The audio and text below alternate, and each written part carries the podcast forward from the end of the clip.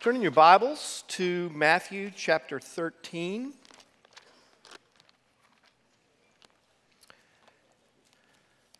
The title of my message is Buried in Plain Sight. As you turn there, let me set the scene. Matthew 13 brings us into the experience of people grappling with life in a tenuous world. There are cultural and political forces that seem to threaten everything they have and everything they believe in on a daily basis. The religious fabric of their society, what has always given them a sense of order and stability, is fraying. Their religious leaders are divided and seem out of touch with the daily needs and burdens of the people. Life is hard and nobody seems to care. Into these troubling times comes a man. He's a man who says things that have never been said and does things that have never been done to back that up. At the center of what he says and does is a radical idea of a kingdom. But where is this kingdom? And who is its king? As we come to chapter 13 in Matthew's gospel, Jesus is about to unload some big truth about the kingdom. But what he declares about the kingdom, he declares in parables. Parables are small stories Jesus told to highlight big truths. As Jesus explains in this chapter, he spoke in parables to reveal the secrets of the kingdom of heaven to those who were seeking it and hide the kingdom from those who weren't. In other words, everyone will hear his words, but not everyone will get the truth. Now, we're not all that different from the people Jesus is teaching. We struggle with our place in a world that seems opposed to what matters to us. We're looking for answers. We're looking for change. We're vulnerable to voices that offer simple answers to complex problems. We need these parables of Jesus to reveal the kingdom to our own eyes. Now, there are seven kingdom parables crammed into this one chapter. We're going to focus on four small ones. We'll begin in verse 31, Matthew 13. He put another parable before them, saying, The kingdom of heaven is like a grain of mustard seed that a man took and sowed in his field. It is the smallest of all seeds, but when it is grown, it is larger than all the garden plants and becomes a tree so that the birds of the air come and make its nest in the branches. He told them another parable. The kingdom of heaven is like leaven that a woman took and hid in three measures of flour till it was all leavened. And then skip down to verse 44. The kingdom of heaven is like treasure hidden in a field, which a man found and covered up. Then in his joy, he goes and sell all that he has and buys that field. Again, the kingdom of heaven is like a merchant in search of fine pearls, who, on finding one pearl of great value, went and sold all that he had and bought it. Before we jump into this, let us ask God open up His Word to our hearts. Heavenly Father, we stand before you aware of our need in this world for your truth. I pray that today you would speak to us all through your word that we might know you better and understand your purposes for us in this world. In Jesus' name, amen. Now, before we take a closer look at these parables, we need to ground ourselves in a basic understanding of the kingdom. What is the kingdom of God? Or as Jesus describes it in this chapter, the kingdom of heaven. This is where you and I have an advantage over Jesus' audience here. We have the whole Bible to show us this kingdom. And the kingdom of God can be found from the very first chapter of Genesis to the very last chapter of Revelation and everywhere in between. Soon we're going to be starting a series in the Gospel of Luke where the kingdom of God is a major focus. So let me just place hold for that with a quote that'll give us enough to consider our text today. Scholar George Eldon Ladd, who spent a lifetime studying the kingdom, says this. Our central thesis is that the kingdom of God is the redemptive reign of God, dynamically active to establish his rule among human beings, and that this kingdom, which will appear as an apocalyptic act at the end of the age, has already come in human history in the person and mission of Jesus to overcome evil, to deliver people from its power, and to bring them into the blessings of God's reign. The kingdom of God involves two great moments fulfillment within history and consummation at the end of history. This is what Jesus is talking about when he preached Repent, for the kingdom of heaven is at hand in Matthew 4 17. This is what Jesus told us to pray for. Your kingdom come, your will be done on earth as it is in heaven in Matthew 6 9 and 10. This is what Jesus promised when he declared, This gospel of the kingdom will be proclaimed throughout the world as a testimony to all nations, and then the end will come. Matthew 24 14. As Ladd concludes, it is precisely this background which provides the setting for the parables of the kingdom. Now, if you read this chapter in its entirety, you'll notice there are three longer parables the parable of the soils or the sower, the parable of the weeds, and the parable of the net. These three parables, Jesus offers explanation as to what they mean. The longer parables warn us that there is a kingdom and you'd better not miss it. You don't want to be the barren soil. You don't want to be the weeds to be burned. And you don't want to be bad fish. The four little parables, the ones we've just read, don't have explanations. And they're not warnings, they're more like invitations. For those who have eyes to see, they tell us where to look. And for those who see, they tell us what to do with what we see. So I have three points today. Point one, where to look for the kingdom. Point two, how to respond to the kingdom. And point three, a surprising case study of the kingdom. Point one, where to look for the kingdom. The first two parables teach us where to look for the kingdom. Let's go back to Matthew 13 31. He put another parable before them, saying, The kingdom of heaven is like a grain of mustard seed that a man took and sowed in his field. It is the smallest of all seeds. But when it is grown, it is larger than all the garden plants and becomes a tree, so that the birds of the air come and make nests in its branches.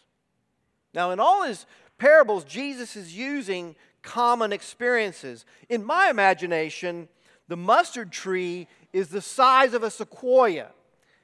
My view of it is there's a tiny seed that produces a great sequoia that is magnificent for everyone to see.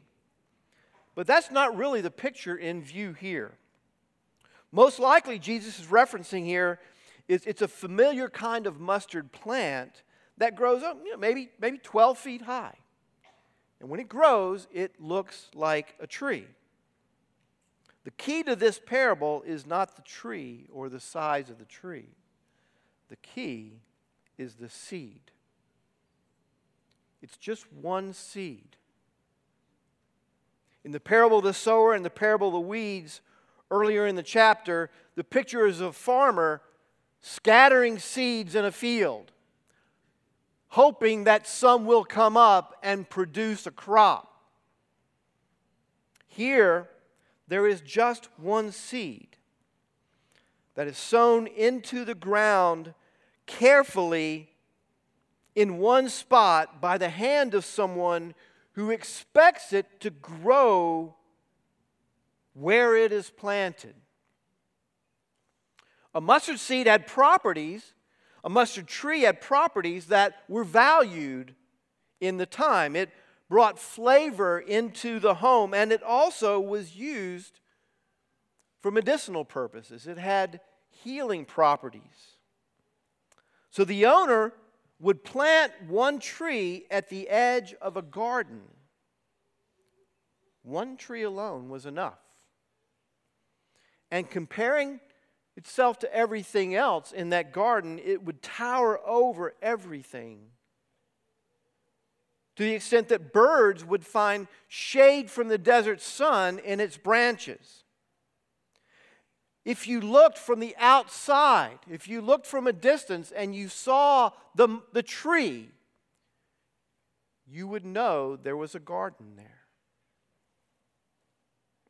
Jesus wants us to see that the kingdom may look small at any point, but it will inevitably grow into something that is unmistakable and full of life. Just an aside no authentic work of God ever started big. The kingdom is not a TikTok trend. The kingdom of heaven does not go viral. It is not launched. It is carefully planted. It grows largely unseen. Do you look around your world and wonder if God is in charge? Do you look at your life and wonder if anything from God is actually growing there? Do your present circumstances look more like a wilderness than a garden? In this parable, Jesus invites you to look beyond the barrenness for the mighty seed. It has been planted by God, and it's growing all the time. He told them another parable. The kingdom of heaven is like leaven that a woman took and hid in three measures of flour till it was all leavened. In ancient times, bread was a staple of life, it is what everyone depended on. So, using the metaphor of bread was not unusual. The picture in this parable is a woman making a big loaf of bread, enough to feed over a hundred people, a whole community, from a very small bit of flour. This is bread for everyone as much as you want from a small bit of flour. The basic idea here is that it only takes a little leaven to make a lot of bread. Now, leaven or yeast, and I'm getting beyond my real understanding here, but yeast is a living organism that actually feeds on flour in a process called fermentation. Once the leaven has done its work, where there was once just flour, there is now something entirely different. There's bread. The yeast hidden in the bread, flour makes bread. The basic point of the parable is that the kingdom of heaven has been infused into the world and is working its way through so that in the end, no part of this world will not be transformed by it. Do you feel the influence of the world is overwhelming the influence of God? Then you're not seeing what Jesus tells you to see. The leaven is at work. The leaven of the kingdom is at work, and it will not stop until what is prophesied in Revelation 11 15 is fulfilled. The kingdom of the world has become the kingdom of our Lord and of his Christ, and he shall reign forever and ever. There will never be anything bigger than the kingdom of God. And there is no place the kingdom will not be present. These are parables for those who are looking for the reign of God but cannot see it or often lose sight of it. Jesus' point is the kingdom is here and it's growing right now. Don't miss it. And if you've glimpsed it, even as you're here, hearing my voice, you have to decide what you're going to do about it. Which takes us to my second point how to respond to the kingdom.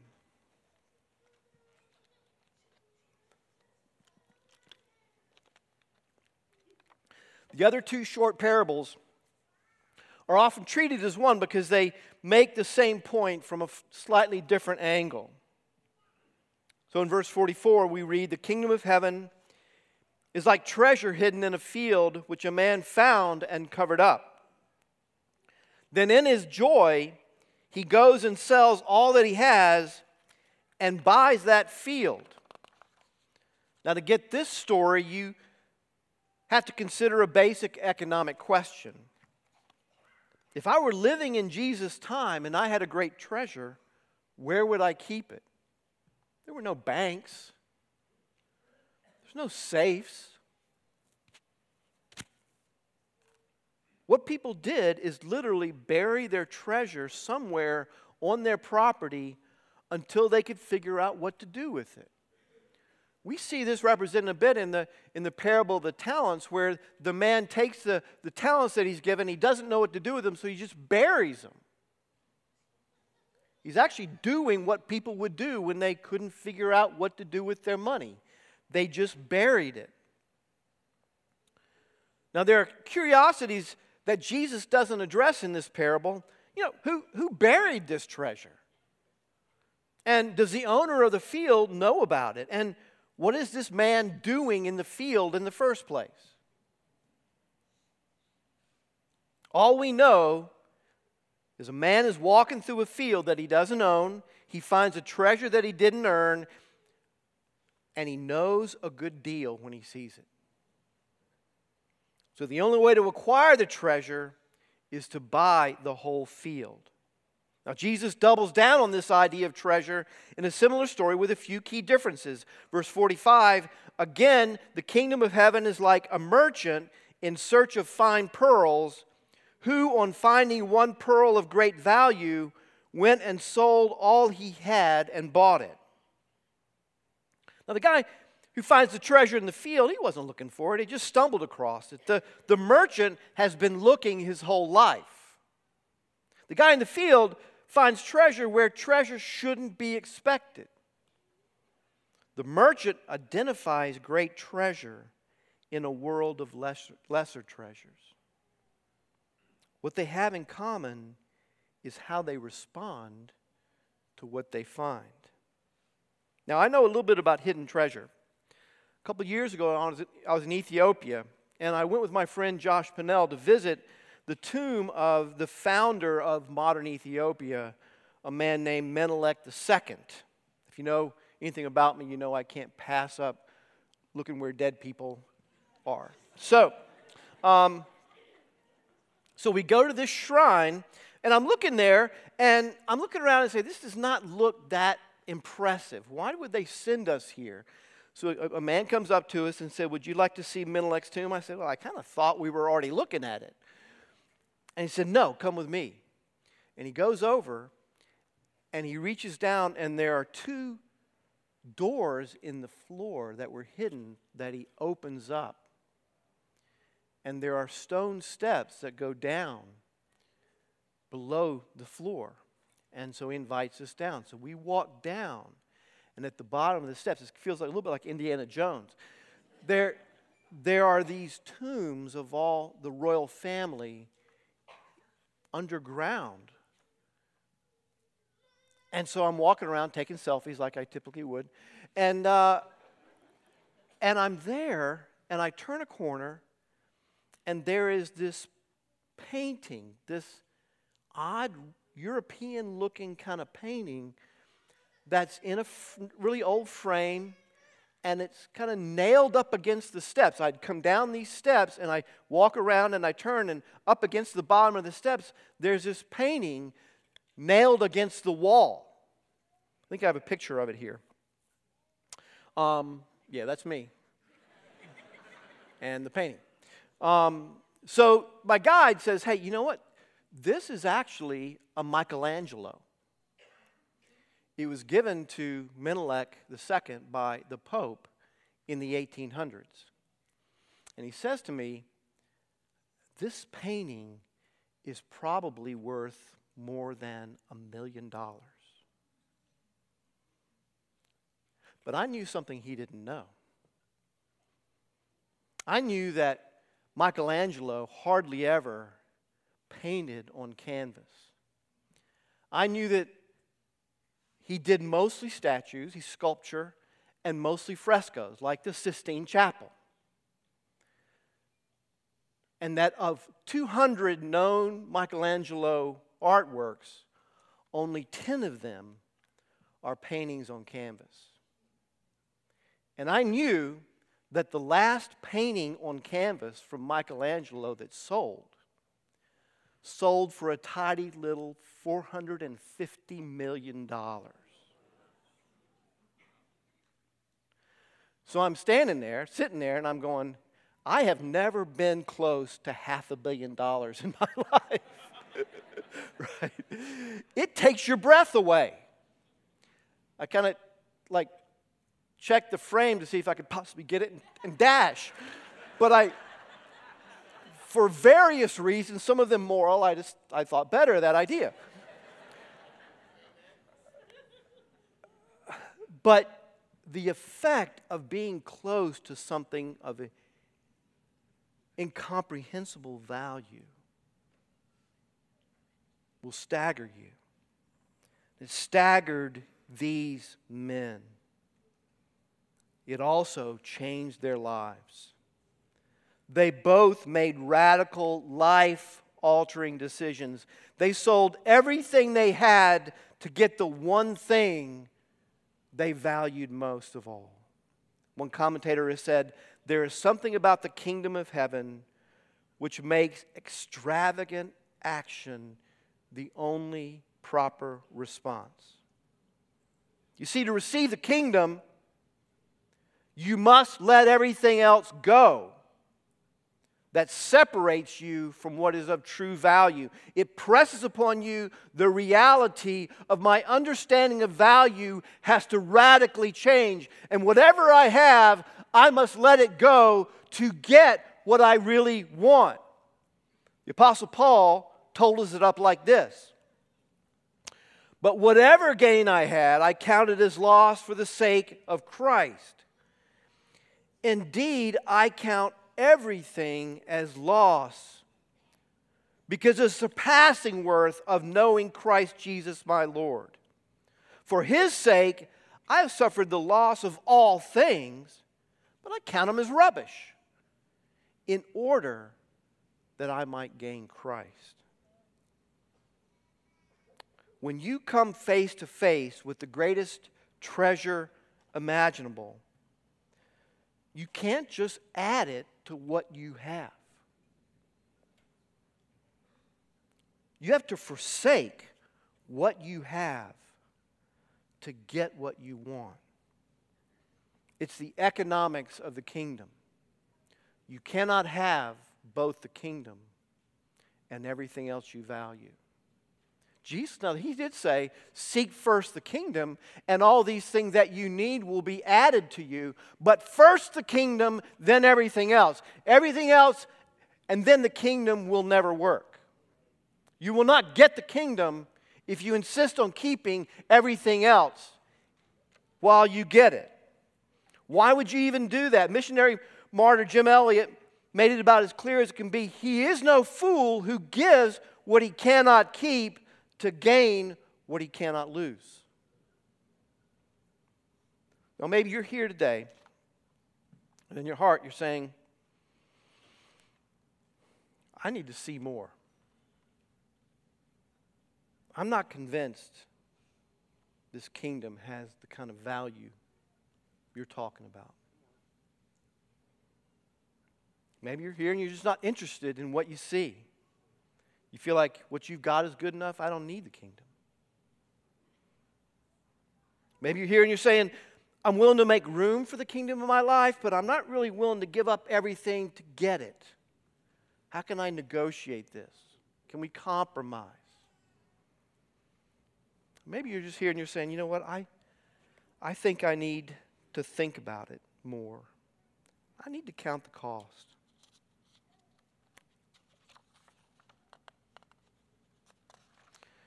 If that's where you are, then know this you don't fully understand the value of what lies before you. As we turn the corner, let me offer you a surprising case study on the value of the kingdom you need to consider. Point three a surprising case study of the kingdom. This case study is referenced in all four Gospels. We're going to engage it from the Gospel of Luke. The event happens at a hill outside Jerusalem called Golgotha, where this man who was teaching these parables is dying on a cross. Next to him are two convicted criminals. We pick up the story in Luke 23. One of the criminals who were hanged railed at him, saying, Are you not the Christ? Save yourself and us. But the other rebuked him, saying, Do you not fear God? Since you are under the same sentence of condemnation, and we indeed justly, for we are receiving the due reward for our deeds. But this man has done nothing wrong. And he said, Jesus, remember me when you come into your kingdom. And he said to him, Truly I say to you, today you will be with me in paradise. Now, when we think of the burial of Jesus, we think it happened after his death in the tomb of Joseph of Arimathea. But there was a cosmic burial of Jesus that actually happens on the cross. Jesus, in fact, was buried in plain sight. The goal of crucifixion was not just to stop him, was, just not to, was not just to keep him from doing what he was doing or even to punish him. The goal of the, of the crucifixion was to bury Jesus and everything he stood for.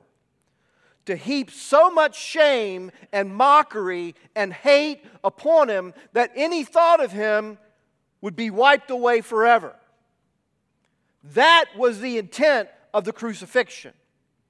And the thing they wanted to bury most was his kingship. Every gospel writer references the sign, King of the Jews, that Pilate hung mockingly over his head on the cross.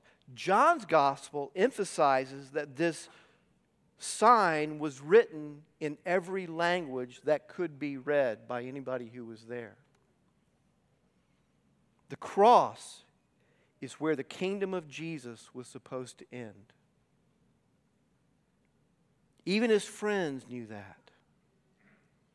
As he gasped dying on the cross, their hopes for the kingdom died with him. See, they didn't remember the parable of the mustard seed. They didn't see that man hanging on the cross for who he really was. The seed of Adam, the seed of Abraham, the seed of David, the seed that Jesus himself said must die to produce life. Nobody saw that it was the Father himself who was bearing the seed of redemption in the sins of humanity. Nobody saw the leaven of life working its way through the death of Jesus. Nobody there saw the treasure hidden on the cross. Nobody there noticed that in this horrible act, there was worth of inestimable value. Except one very unlikely man, a thief, dying next to Jesus on the cross. Somewhere in the struggle to breathe between this man has done nothing wrong and remember me when you come into your kingdom. This dying man sees that what is being buried, buried is not a criminal, but is in fact the king and the Savior. This dying man spends all he has left to spend. All he's got left is his final breath. And he spends it to get what Jesus came to give. It had never been a thought to him until this very dying moment. And now, this Jesus is all that matters. He makes the only request that makes any sense at that moment. What does he say? Remember me when you come into your kingdom. In other words, when you return as king to exercise your righteous vengeance, please spare me. What does Jesus say? Today, you will be with me in paradise. Now, that's an astounding thing. To any Jew, even a criminal Jew, paradise only means one thing it's the Garden of Eden. Jesus is telling him today, you will be with me in the Garden of Eden. The lost world the garden of wholeness and peace and fullness that no one has seen since the beginning of time. What Jesus is inviting this man to see is that next to the cross, next to this tree of judgment, is in fact a garden. Theologian J.H. Bavinck paints the picture for us like this. We again hear the burbling of the water of life we again see the tree of life rising stately and high, loaded with God's promises. Paradise is the unspoiled world where the total harmony of all creatures entwines everything into intimate cohesion. Paradise is the kingdom as seen by God on the morning of creation when he saw all that he had made, and behold, it was very good. That one sentence that Jesus spoke on the cross gives a wholly different meaning to the cross and everything taking place around it. Golgotha lies next to paradise. There is only an extremely thin curtain separating Calvary from paradise. That curtain has to be pierced. And then paradise opens up with unfathomable riches and glory. None of the mocking crowd notices it. Not even the disciples detect it. Only Jesus sees it. And that one murderer who is standing at the borderline between two worlds. Friend, there is a borderline between two worlds. Where do you stand?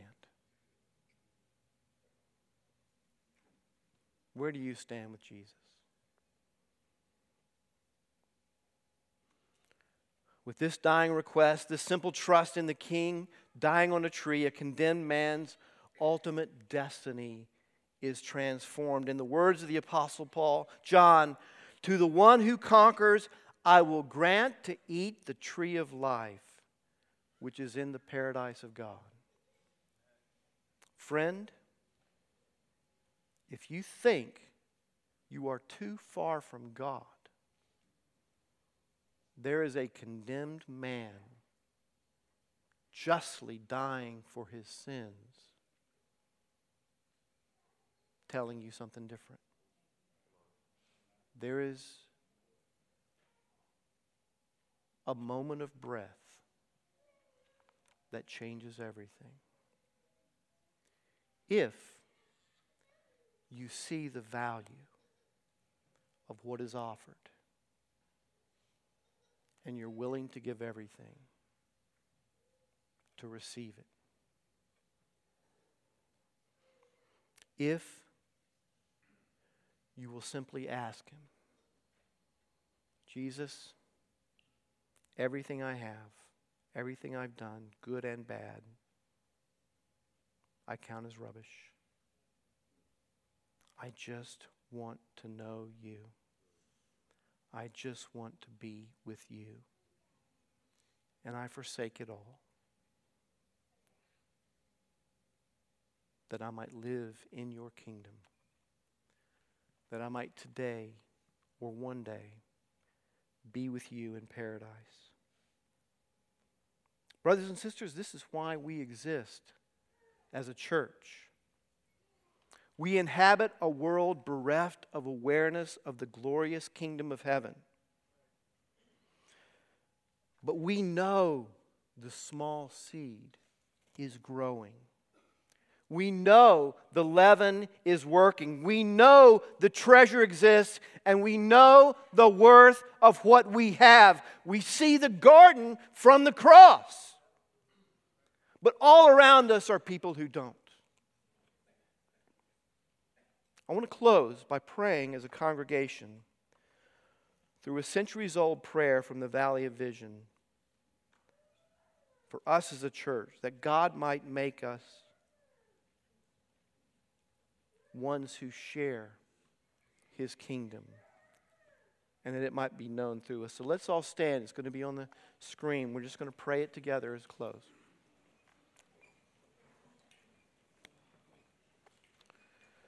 Sovereign God, let's all say it together.